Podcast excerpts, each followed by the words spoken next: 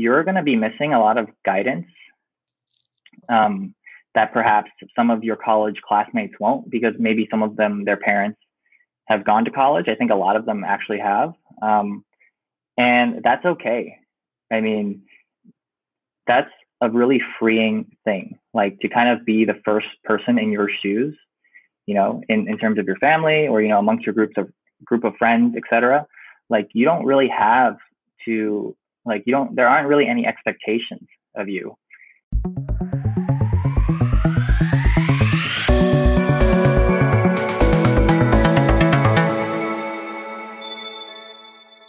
Welcome to Dear Bronx Science, and this is Victoria Lee, your host and a member of the Bronx Science class of 2012. On this podcast, I interview alumni to share their stories with the Bronx Science community. In this episode, we have Timothy Gao, Bronx Science class of 2013. He graduated from Carnegie Mellon University and currently is a medical student at the University of Pittsburgh. Between college and medical school, he completed a Fulbright teaching English in Taiwan. In this episode, we touch on what he wished he did in high school and how he pushes his comfort zone, from leaving New York City for college to going to live in Taiwan, especially because he hadn't traveled to Asia before. I hope you enjoyed this episode. Tim, I'm so happy to have you on the show, especially since you're one of the first few guests who reached out to me to be on the show. And I thought you could bring an interesting perspective to students um, from your time uh, currently in medical school, but also just about uh, learning more about the world outside of New York City and Bronx science. So, to kick us off, can you give a brief introduction to yourself? Sure. And um, thanks for having me on the show. I was really excited when you launched the podcast because um, I felt like um, a lot of what you, a lot of the reasons why you started the podcast was um, why I wanted to be on it, and that was kind of to share life after high school. Um, and so a little bit about me is um, I graduated Bronx Science in 2013, so that I think that was one year after you, um, and then I went to Carnegie Mellon in Pittsburgh, Pennsylvania, and after that. I went on a Fulbright scholarship, um, and now I'm in med school. So that's just kind of my timeline. It feels like ages ago, but um, I think that's kind of been about seven years from when I left New York till now. Um, but it's really felt a lot more long, a lot longer than that. Mm-hmm. Yeah, it's like I, I it's been a while since we've caught up. So when I saw that you did a Fulbright, I was like, oh wow, that's that's super awesome. And I think it'll be great for when we get to talking about your Fulbright, it'll be great for students to learn what that even means and and your international experience from that. Um, so just to to start our conversation, I think it would be helpful for students who are listening to understand who Tim was at Bronx Science. So you know, what what did you do at Bronx Science? Or a question I like to ask my guests is just you remember when you were at Bronx Science, where did you spend most of your time? It could be a physical space or an activity, or what was just a core um, defining moment of your time at Bronx Science? Yeah, um, that's a good question because I have flashbacks once in a while, you know, um, of my time at Bronx Science, like good ones. Um, but basically, I think I spent a lot of time in the handball courts, um, and I still miss that a lot. Um, I think about um, lunch, particularly um, my senior year. I was part of a little group called the Fourth Period Lunch Crew, and I don't know if this is still the case, you know, in terms of scheduling, but um, I remember fourth period being the worst period for lunch because who is hungry at like 10, 20? Like no one was hungry at that time. Um, and so I remember senior year, I basically didn't eat lunch um, because we just went straight to the library and we just hung out there. Um, and yeah, and, and lastly, I think one that I can't get out of my head, a memory would be Valo and my bus time, which was extremely, extremely early. And so that time is always burned into my head. It was like 617 and I would miss that all the time. Mm, yeah, I yeah, I remember Val. It was like in college, there's no commute, and it was just wow, I have so much free time. But there were a couple times where I also missed the bus, and my mom would have to drive me. I was like, "Mom, you have to drive faster!" And now, and now I know how to drive. And if I had a child screaming behind me, asking me to get there on time, I would be like, shut the curse word up. yeah, exactly. exactly. I, I unfortunately my mom didn't know how to drive, so I would always be sprinting to the train. I lived in Flushing, so I basically had to take the seven train all the way down to Manhattan and then up to the Bronx. I was always late. Um, mm. yeah, so that was my time in Bronx Science in a nutshell, pretty much.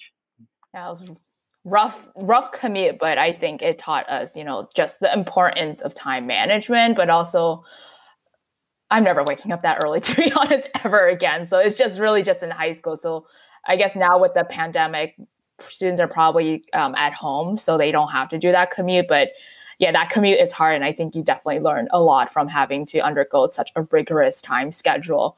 You mentioned that you were, you know, handball was a big moment of your time. Was that were you on the team, or was it more just recreationally, like you were you would play during your free time at the courts at school? Yeah, so I was on the team, um, and so that was a great experience in high school because it was like obviously my favorite sport. I had played it all growing up, and then secondly, I was part of a group of guys that really, really cared about the game and really hung out together like almost every day after school. Um, so that was a really fun time of my life and just nice to learn a lot of things that would like you know help me later on in, in far in terms of like teamwork and like just working with people and also like learning to deal with like struggles and stuff like that. Mm. Can you talk a little bit more about these? I think sometimes students, when they, you know, when they are participating in things, whether it's, you know, for you, it was playing handball and it was fun, or there's clubs for other students. You mentioned that it did teach you things that you use later on. Can you touch on them a little bit more in detail? Like you said, teamwork, I think, was one of them. Yeah. Um, and I think Bronx Science was a hyper competitive place, um, mm-hmm. as you know, and it was no different on the handball team. Um, and handball was, you know, like, uh, it was like a very big sport at our school. We had like six handball courts, which was honestly miraculous. It was like the most beautiful, like, handball courts, like, or at least, you know, a set of them in, in a public school in New York. Um, and so you had to learn to balance everyone's personalities and also like understand that if you wanted to get something, you had to work for it. Um, and I think that alongside with like spending time with people that felt the same way, um, you just like developed, I think you developed grit, you developed a lot of respect for other people. And lastly, you just understood what it meant to be a part of a team, um, which is really important, I think, once you go into college and once you go into real life. Mm. Yeah, I think I echo a lot of that sentiments. For me, I learned a lot about teamwork just from me being the president of Key Club. I had to balance all the different personalities on the board and people who were in committee groups, and that served me well when in college i also i founded a club there or working in team groups um, teams as well as at work you're working in teams as well and i think that's that's something that i think students should know that working whether you know handball to clubs or anything it's all those moments can help lead up to exercising your muscle of teamwork for example and leadership even um, and how to work on a team um, the funny thing is um, i actually didn't know what handball was until eighth grade when i moved to new york city oh wait you're not from you're not from new york city i so i spent up to around middle school in new jersey I moved okay. to New York City in eighth grade and I saw handball. I was like, what the heck is this? I was so confused because I never seen anything like it. I think it's a very New York specific sport, but I was I played a couple times. I used to I played tennis, so I had the hand-eye coordination to play, but I just that was just like a memory I have of being, wow, what is this? Is like there's so much hype and, you know, love for this sport here. Yeah, yeah. I know. That's it is definitely a New York specific thing. Um and yeah, I that is, I mean, I guess anyone that wasn't from the city that that has visited the city, and I would tell them, oh yeah, you, you know that like, you ever like gone by a public public park and and seen people like throwing a blue ball around? That's what handball is. They're like, oh, oh okay. I don't think they understand it, and you know, inside usually I am a little bit offended, but I, you know, like I wouldn't expect them to know it. It's a very New York City thing. And I guess you know what uh, is before we move on into talking about college yeah, what what were other moments, you know, from your time when you were at Bronx Science, whether that were also like pivotal or also just to be honest, like, you know, talking about the challenges or just being honest about that for students, especially, you know, we might have freshmen who are listening, juniors or seniors who are at the end of their Bronx Science journey. Is there anything else you want to share and touch on? Um, yeah, I think if if I could go back to high school, um, I I guess if I was referring, if I was talking to seniors or maybe juniors, um, I would really stress certain things. Like, I guess if I were to talk to myself and um, go back and talk to like high school Tim, I would tell him to basically plan better, um, mm-hmm. find friends and mentors, um, and work hard. And basically, I say those three things. I mean, they're very generic and they're very cliche, but I think it all goes back to the first thing I mentioned, which was planning. Um, and it's very hard to like work hard if you don't know what you're working towards. Mm. And I think that was a big issue for a lot of people in Bronx Science. I'm not saying everyone. There were people that knew exactly what they wanted. Um, I wasn't one of those people. And so I kind of went through life in high school, kind of just like going with the flow and like, you know, just make just kind of like checking boxes, et cetera, et cetera. Um, but I would really like stress to like people in high school to kind of like maybe take some time, you know, write down, you know, what it is that they think they want and, you know, like try to make a plan.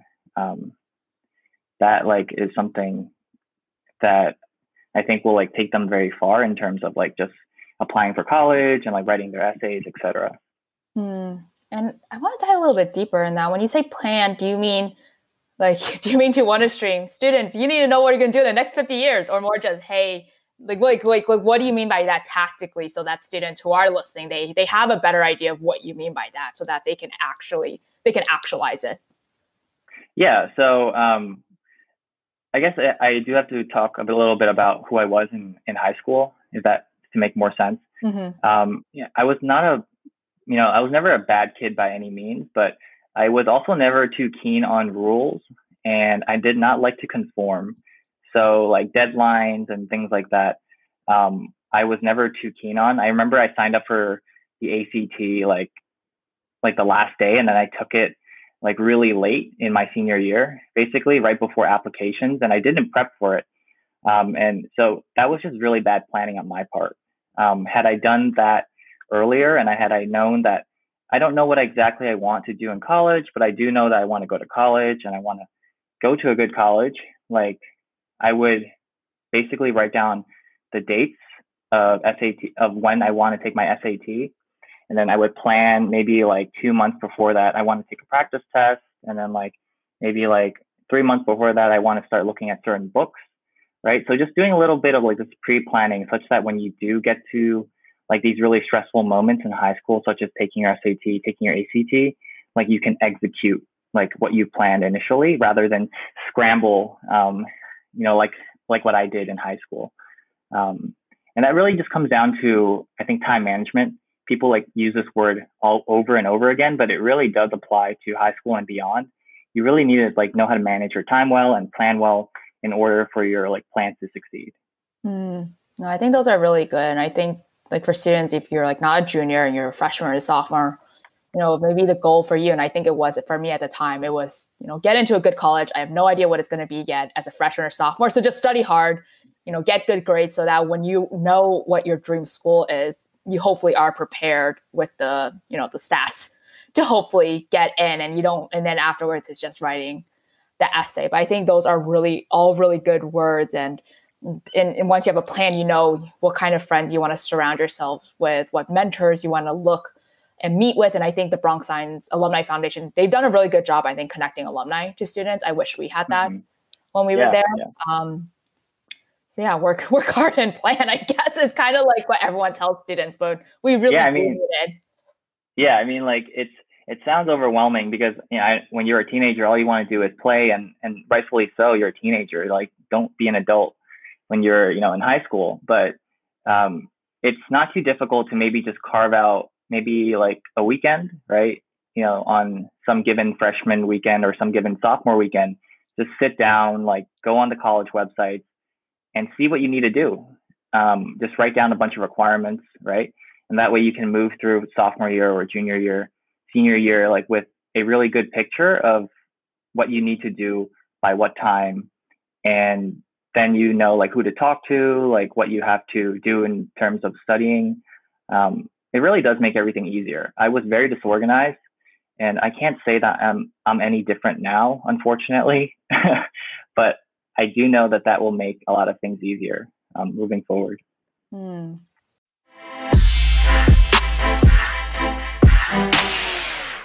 And I think this is a good transition to talk about life in college. And as students are considering colleges, can you tell us a little bit more about your time at Carnegie Mellon and also just um, yeah, tell us a little bit more about your time at Carnegie Mellon. We'll, you know, dig a little deeper into them.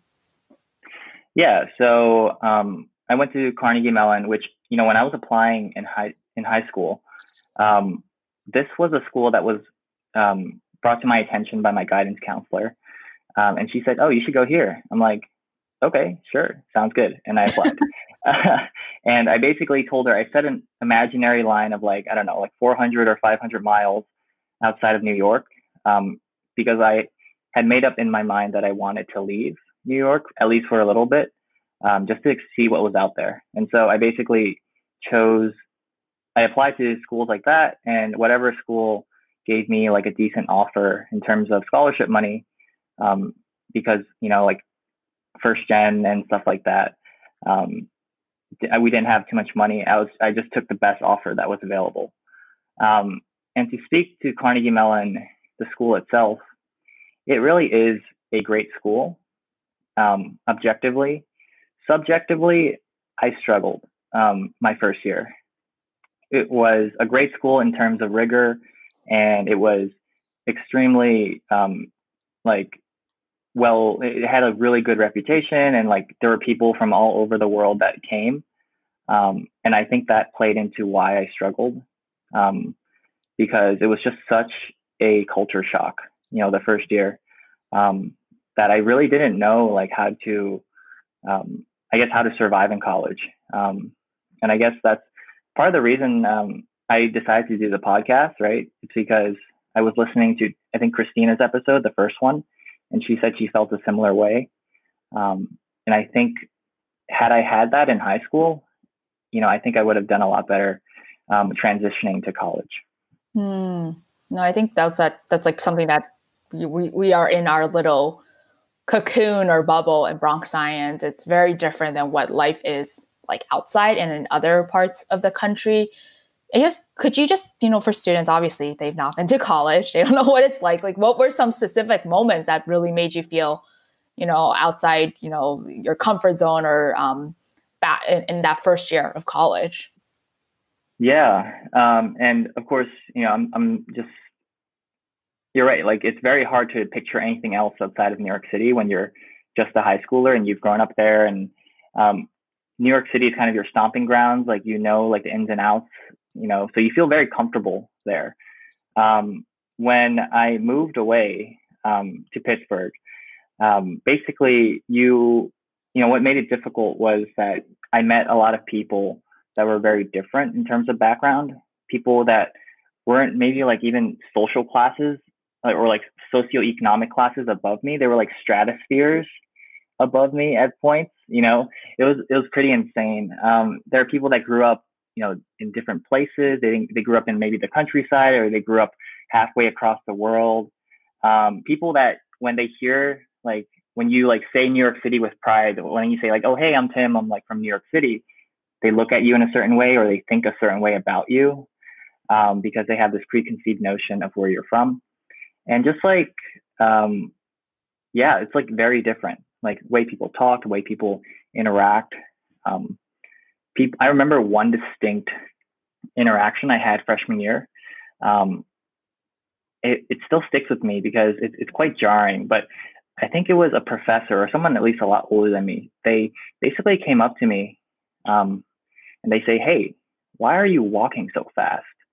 Like, I was I was walking, you know, on you know to class, and I was just like, I I get I guess I was walking fast, but at that time, like it didn't feel fast because that's all I've ever done.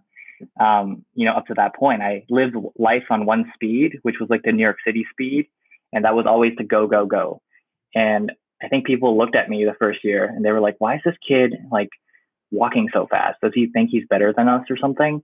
um, it was so it was really weird. Yeah.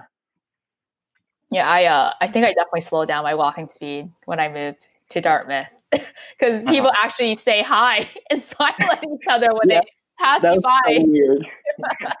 yeah, I was like, if you want something from me, I remember the first year I was like, people were saying hi, and I was like, what What do I do? Like, do I say hi back? Um, yeah, yeah, I I um like even in the workplace, like you. I mean, back when we were in the office, of course, we're not right now remotely, but I it took me time to get used to like you will walk past each other and you'll say, How are you? and how are you? But no one ever responds to say how you actually are. It's just out of courtesy. Where I was like, so I was like, this is weird. I was like, why are we doing this? Like, I know I want to know how you are, but we never ever sit, stop and talk to each other. It just feels like kind of like just out of courtesy. But that was like also something I had to get used to. Um, but I remember for me at, at Dartmouth when I moved, it was just like New York City, I'm so familiar, but then plop, I got plopped in Hanover, New Hampshire, because I did this to myself. I wanted to get out of New York City. I had a choice of going to school in New York or and not, and I chose not going to school in New York. But ultimately, like the first year, I think sounds like for you, first year is the struggle year. You're really acclimating, and it, it makes you a stronger person. At least it did for me, and in terms of operating in this world, because the world is not like Bronx Science. The world is not like the little pocket that we grew up in New York City for me and Flushing and Queens. Like, what what did you think about? Like, are you are you glad you went through that time? Like, what how did you think that has changed you for the future and for who you are now? Yeah, yeah, I remember. Um, well, to answer your last question, I definitely would do it again. Um, no regrets. Um, but I remember the first year I was there, I told my roommates, um, who are all actually from Bronx Science or Stuyvesant, because we somehow made a little pod that we were going to live together. It was four of us. Mm-hmm. But I basically told them over and over again, I'm like, I can't believe this. I can't believe this. I am transferring back to New York, like, you know, the, the moment I can. I never did. Um, and I'm kind of glad. And the reason I never did was because second year got a lot better. And I realized that this was a really, really big opportunity for me to grow you know, personally and emotionally and like, professionally. Um, so I stuck with it. Um, and I think having been out of New York now for eight years, I think, or seven years, um, I go back, you know, I, I, go back pretty often. I go back like maybe once every three months or so, just to, mm-hmm. you know, my mom will like make me food and then she'll start to like, uh, you know, lecture me about something, and I'm like, okay, well, you know, it's nice to see you again, and then I'll, you know, head back. but um, I think it's great because you just learn how the world works, like you mentioned, um, and you see that there are a lot of different people and also a lot of different ways to live life. You know, um, I don't regret it at all, and that being said, I also do you plan on moving back to New York eventually. Um, but for the time being, I'm enjoying like being out of it as well. Hmm. Gotcha. And I, I, I, don't want to forget mentioning this point, but you know, there are students listening. Um, they don't really know much about Carnegie Mellon. What are some quick facts that you want to share with them so that they understand what the school is like um, and whether it would be a good fit for them? Yeah, yeah. So I will say that Bronx Science um, prepares its students extremely well for college. Um, Carnegie Mellon was a very difficult academic experience, um, and it's a very top school. Like in terms of, I know it's known for its computer science and it's like business and it's engineering, um, and all of those things. Like you really get your butt kicked when you're in college. But I felt like overall, like Bronx Science really prepared for the rigor because like what can get harder than missing the bus at 617, having to take an hour and a hour 45 minute train ride all the way up to like um, the Bronx and then doing that over again like 8 p.m. after like handball practice. Like there wasn't much more difficult than high school, in my opinion. Um, mm-hmm. And obviously, like once you're in college, you don't have that commute. You kind of roll out of bed. Um, and um, that being said, I think people that enjoyed like the majors I mentioned and also the arts. Um, I know we don't have um, we don't have like too many people that I at least not that I knew of that were in the arts or, or interested in the arts in Bronx Science, but Carnegie Mellon has a really strong arts program. They sponsor the Tony Awards every year um, in theater. so um, if you're interested in that, and if you're interested in, I guess, leaving New York but not going too far, um, it's a really good school for that. Mm-hmm. It was like Pittsburgh's not. I guess how long? How far is that from New York, actually? yeah, so you know, I chose um, Pittsburgh because I basically did not want to spend money to fly, um, and so it's seven hours to drive roughly, and seven hours was like the longest I could muster. You know, if I split it with a friend, um, and it's not, you know, it's not far. I throw on a podcast, um, and usually it makes it go pretty quick. So, mm-hmm. yeah. Gotcha, gotcha. And um, what what were you involved with at Carnegie Mellon? Like I see that. Um, let's see, what did you studied? I think um, biology, biological and biomedical uh, sciences. What led you to pursue that path? And um, and I guess like it looks like obviously medicine overall. Yeah, yeah, I think it's medicine. Um, um, so basically, um, I actually got that start when I was in Bronx Science. Um, when I was growing up, um, I growing up I had some like health problems, and also um, in Bronx Science I did Intel, which I guess now it's it's not called Intel. I actually saw the the results yesterday for I think Bronx Science. Uh, they had like 14 semifinalists or something like that. It was crazy high, um, but that's awesome. Um, basically, that's what started like that path for me. I was interested in science um, from a very young age, um, and then I always really liked to get to know people. Um, and so it was just the perfect culmination of those things. I think. Um, I am more of a people person. Um, I don't enjoy the lab as much, but I really like employing that stuff that I learn towards like bettering the lives of others. Um, mm-hmm. So that's what drew me towards medicine. Tim, I, I, also wanted to touch on this when we were talking about how it can be difficult going to an environment very different from New York City or even just Bronx science. What can students do now when they're in high school to prepare for that moment if they do decide to go to an environment that's very different than New York City and Bronx Science? Yeah, that's a that's a good question, um, and that's honestly that's a good question because I didn't prepare, um, and so you know it was it was difficult for me when I got there. Um, I think if I was to give advice on that, I would really stressed like um, having a good support system, you know, in place back at home. Um, so this for me was uh, FaceTiming like my friends and my family, or making sure that I had that infrastructure in place. Like my mom was very not tech savvy, so she didn't know how to use FaceTime for the longest time. um, so you know, having that set up, or like you know, making sure that people uh, that you stay in contact with people, like making schedules to talk to friends, um, finding a good like outlet for stress. Um, I've tried a lot of different outlets for stress throughout the years, you know, because med school and other things pop up and stuff. But I do try to meditate, um, you know, at least once a week. There's an app. There's like thousands of apps for like thousands of things now. So um, I meditate. Um, I can't play handball, but I do try to play basketball now. Um, but try to get like good habits in place, right? Because um, living at in living in New York or staying in New York, um, my sister stayed um, at home, you know, during college, and it was a lot easier because you know she had my mom cook, she had her like you know do laundry once in a while. Um, get used to getting into good habits because once you're out there, like there's going to be no one else to like do that stuff for you. Um, mm. So develop those habits early, and I think that will make the transition a lot easier once you like move elsewhere. Mm, yeah, I echo a lot of that. I think if I knew how to properly manage my, I guess, it's like in Bronx Science, the stress you face is a lot of academically driven.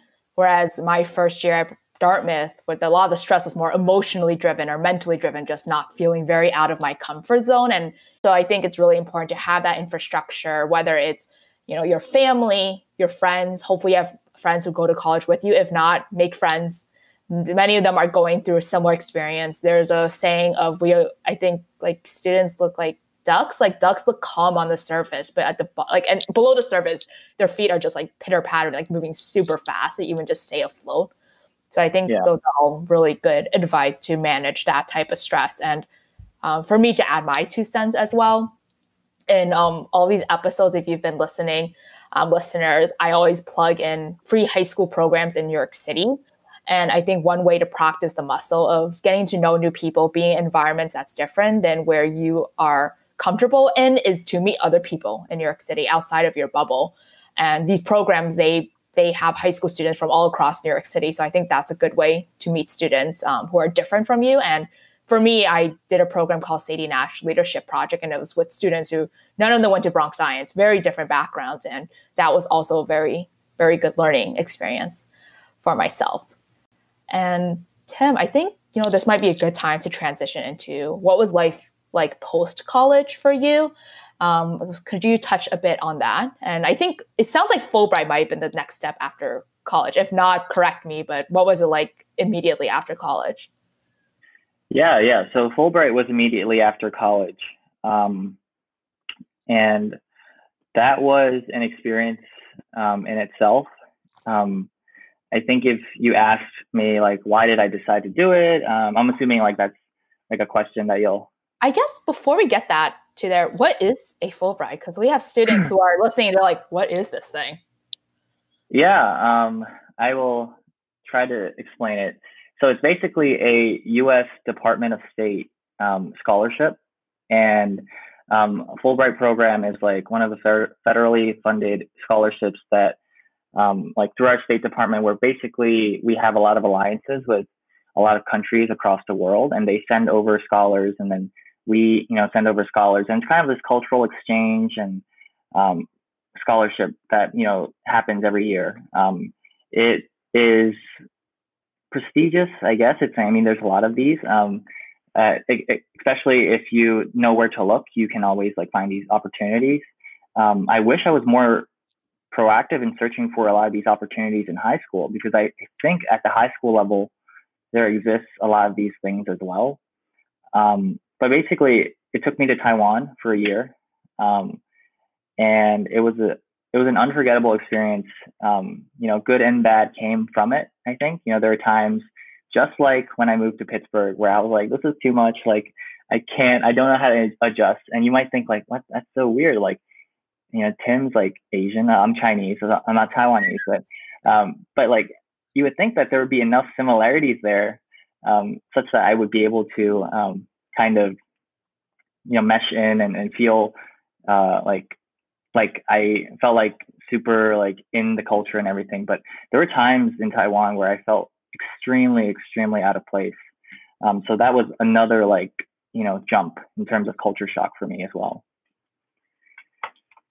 Hmm. And what I guess what are moments like what were some of those moments that made you that you felt really out of place and how did you cope with that? Yeah, so I think um, when I went to Taiwan, I had the choice of choosing between a city and choosing between the rural countryside. And um, I basically chose the rural countryside. Um, I had I worked in the mountains uh, of a very very small Aboriginal town. Um, so this was, you know, if if freshman year me, like in college, was thinking that Pittsburgh was in the middle of nowhere, like this was truly like the middle of nowhere, like in the in the literal sense. Um, so yeah, that was quite difficult to get used to. Hmm. Do you find yourself? I guess were you? Tr- why did you ap- apply for Fulbright? Were you trying to push your boundaries because it's like you went to Pittsburgh and you're like already, you know, the first year was already difficult, but maybe, you know, you got used to it and you're like, I'm going to go even further out. um, yeah. Do I like to hurt myself? Uh, I'm not sure not that. that. um, but basically, you know, I guess, is it silly to say that I just wanted to? Like, I think, um, you know, like for me, like a lot of people, and and probably for a lot of people that are listening, um, you know, from Bronx Science, like, you know, I spent my formative years of like high school and also college thinking that I had to conform to some sort of mold that had already been cast for me. But in reality, like as a first gen high school student, like my parents didn't really graduate. You know, they were in China. They really didn't get much of an education. You know, there was no mold for me to conform to, really. Like, um, it was, you know, like the moment that I entered high school, I think, and then I went on to college, and then I went on to Fulbright, and now I'm in med school.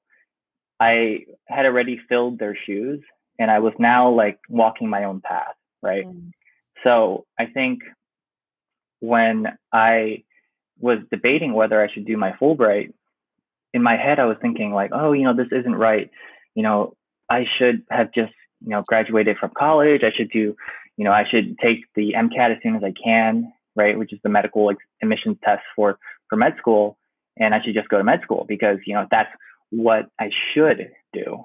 Um, and then one night I was thinking to myself and I was like, well, like who really dictates what I should do, right? Um, because my parents, if I had listened to my mom completely, um, my mom always told me not to make waves. She was a very, she's very safe. Like she's like, just play it safe. Like, you know, get a safe job, you know, like have kids and, you know, like live in New York, live close to me so I can visit all the time and stuff like that. And so like, it was a very safe thing. She didn't want, she didn't like the idea of me being ambitious or like, you know, trying to um, push myself. Like, um, so I think when I did that, when I realized that the Fulbright was something that would just, you know, like take me a little bit farther and like help me grow a little bit more. Um, there was no doubt in my mind that that was what I wanted. Um, and as far as like why Fulbright versus, I guess, why something else or why specifically Fulbright in Taiwan, um, it was a teaching scholarship. And I really, really love to teach. Um, if I wasn't in med school or if I wasn't going to be a doctor, um, I would want to be a teacher. Taiwan because my Mandarin was abysmal. and I really wanted to improve my language skills. And um, also, I had just never been to Asia up to that point. Um, I wanted to live somewhere very different um, and kind of immerse myself. And I knew I wanted that before med school because once you're in med school, like it's true, like your time is sucked away. You know, like you look at the clock and like three hours has passed by, and you're like, oh my god, where has the time gone? So, yeah. Yeah, I think those are all really good points in you know making sure you maximize time before med school, especially since I'm I, I never looked into the medical path, but I know there's many years that it comes afterwards, like med school, residency, and uh, other things. Like it's just like many years of your life um, dedicated to that path. And um, I don't know. I wish kind of like before college, I took a gap year. Like I don't think I ever knew that was possible or that was something that could be done. Because I think that could have been really interesting to just have a year off and just pursue something that I wanted to pursue and just explore things. And maybe that could have prepared me better for college and having that freedom because in Bronx Science, everything felt really rigid. But I think that's really awesome that you saw that opportunity. You didn't, you thought you don't have to do what should be done. Like, you know, mm-hmm. you pursued things that, you know, were challenging and and hopefully your your Mandarin is better because of that experience.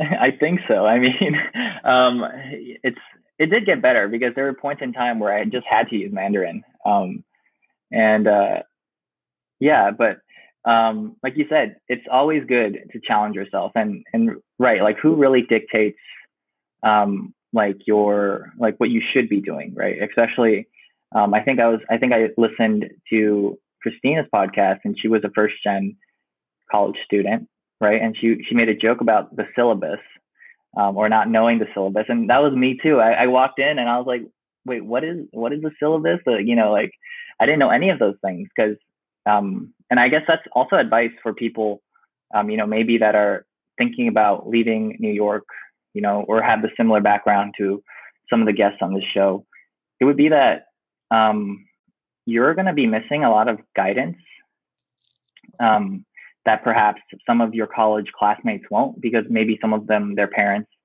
have gone to college. I think a lot of them actually have. Um, and that's okay. I mean, that's a really freeing thing, like to kind of be the first person in your shoes, you know, in, in terms of your family or, you know, amongst your groups of group of friends, etc. Like you don't really have to like you don't there aren't really any expectations of you. I think whatever you want to do, uh, if you're passionate about it and um, like even if you shoot for the moon, you kind of like land amongst the stars. I know it's like cliche. And it's actually technically not right as well because I guess the moon is closer, but I mean, I just exactly. You know, you know the, the the quote for that. Like you can, you know, like just aim for whatever you want to aim for, and even if you don't succeed all the way, you'll still like have gone much farther than you know like people have expected of you, which is which is like pretty awesome. I think. Mm-hmm.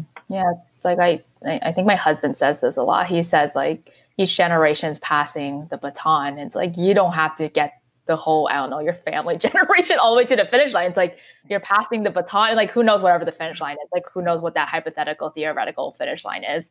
But you're just passing the baton. And I think for me, I started this podcast not really with much expectation of. Oh, I was like happy that if I got one or two listeners because I at least got to reconnect with people but like I just did it and there are actually people listening to this. So mm-hmm. just like That's go awesome. give things a try. You don't know. And if if you fail or whatever you think is failure, at least you learn something. Like, yeah. Like, exactly. yeah. Well, I'm rooting for this podcast. Um, it's a, I think it's a great space. So, um, it's weird. I, I, guess I should segue, but, um, I kind of was I was kind of pretty feeling pretty distant from Bronx Science, you know, naturally because it's been a while. But then this year in med school, um, the person, one of the kids that I'm mentoring, he came from Bronx Science. So he's oh. at my med school, and he came from Bronx Science, and immediately um, we hit it off because you know when I saw that kid, I realized, Jesus, this is who I was. Like, like, this is like the splitting image of who I was, like you know, five years ago it's a little it was a little bit cringy, but like you know, um, I'm always happy to like you know help people that were you know like similar um, to me growing up. You know, happy to help happy to help them like navigate right because um, I didn't really have that when I was growing up.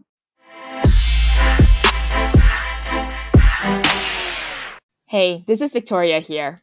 In each episode, I'll share different free programs for high school students to participate in. If you're interested in medicine, like Tim, the Rockefeller University's Rock EDU Science Outreach has programs for high school students to become exposed to science and research. There are several programs, one of which is their Summer Neuroscience program. It's a two week course that gives high school students a look at the most current research in neuroscience to understand how our brain works and how it relates to our daily life. The program will take place from August 16th to 27. Applications are due March 21st. I'll include a link to the program in the show notes. I guess, you know, just doing the transition over here is like, how did you go from Fulbright to where you are now in medical school? Yeah, so um, I knew that I wanted to go to medical school, so I think that was helpful. Um, and I think that for people that don't know exactly what they want, whether it's at the end of high school or at the end of college, that's okay. Um, I think it goes back to one of my earlier points in terms of just planning for success. You know, if you don't know whether you want to do medicine or if you want to do business, but you know that one of your goals is to buy like a Ferrari or something, that's not one of my goals, but I'm saying like if that was your goal, then you at least work towards that, right? Like work towards finding something that can actually get you there, you know, whether it be the money or the time or et cetera, et cetera. Um, work towards something that you can actually control. Um, because control is something that you lose as you get older. You know, just the world gets bigger, um, you have less time, and there are just more people, you know, trying to like, um, there are more people that, you know, want the same thing that you want. And that's not a bad thing that, you know, like you just have to you know make sure that you plan for it and then you go get it um, but in terms of med school, I knew that I wanted to go. So um, I had my application set up at the end of college, and I basically told my advisor, I'm like, hey, like, sorry, I gotta, you know, I gotta get out of here. Um, and basically, when I was in Taiwan, I had, um, I kept in good contact with a lot of my professors, um, which is also something I mentioned, like make good friends and make good mentors. You know, uh, you know, find people that will support you and what you want to do. Um, and it was really that simple. I mean, I shouldn't say simple. Like, um, there were nights and a lot of weekends lost to studying to get into med school. But overall, I think um, as far as once I was at the finish line at the end of college, I felt pretty confident that I could get into med school and also, you know, go on my Fulbright. So that was really reassuring. Mm.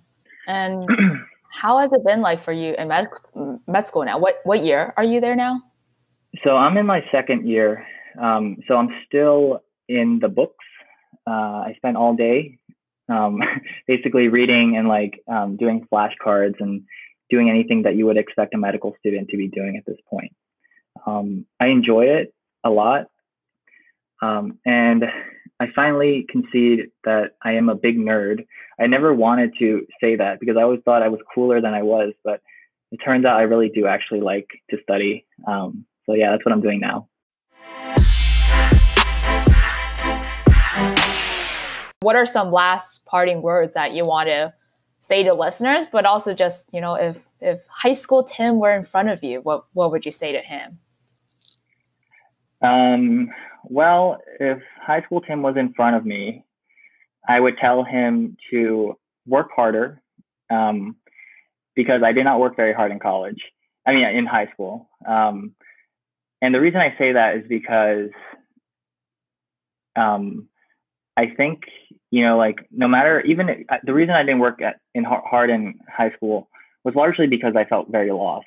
I, I didn't know what college meant at the time, and I really didn't know too much of what I wanted to do. Right, so that's why I was following. I thought there was this mold that I had to adhere to. Right, and um, people are like, oh, you can like be a doctor, you can be a lawyer, you can be like an engineer, but like, you know, those three, right?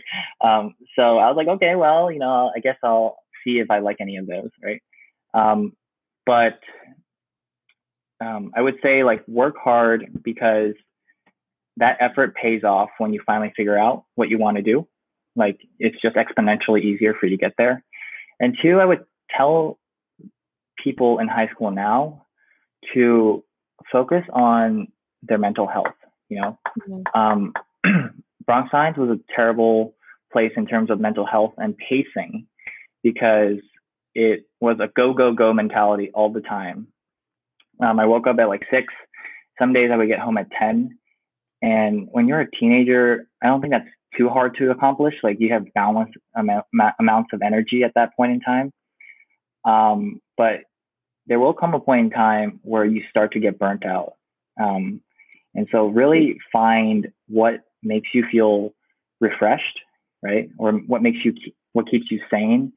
Um, in New York, it was just, I had a lot of good friends, some that I keep in touch with to this day. And that's really a testament to them and less of a testament to me because some days I will just go off social media and not appear. And they've kept me in our high school and our, some are like our elementary school group chats to this day, right? So instead of making a new group chat with like, you know, however many of them, they keep me in there just so I know like what the happenings are, um, you know, like going on in New York. And I, I think that's really sweet and it's really nice because it makes me feel connected. And it always, even though like I'm studying, studying, studying, like I see that someone like got a new car or someone like got a new job or someone's like talking about this new place on Fifth Avenue that I have no possibility of getting to, you know, like pre pre coronavirus, like, you know, people would be like, oh, there's this new place that opened up, um, you know, like some place to eat or something. Um, and, you know, seeing that has always kept me um, pretty, I think it's always like been really good for my mental health because it's allowed me to like stay in contact with a lot of my friends. Right. Um, and I think in high school, find people that um, you like, you know, not not things that like not people that um, I guess uh, not people that are like not not try to conform to a group or anything like that. Um, just find people that you enjoy being around, and that's really it. Mm, yeah, I really like those points as well as your point of making sure you find something that keeps you refreshed because as you uh, grow older, you're not you don't have that type of energy anymore. You need something to keep you refreshed, and I think this podcast is kind of a way to keep me refreshed with my work schedule. Um, so, Tim, thank you so much for sharing your advice, your your insight with students and other alumni who are listening, and thank you so much for being on the podcast. Yeah, thanks for having me. This is awesome. I hope you enjoyed this episode in which we learned about Tim's story. You can stay connected with Dear Bronx Science on our Instagram at Dear Bronx Science, and if you're interested in being a guest, fill out the form linked on our Instagram page. Thanks, and stay tuned for the next episode.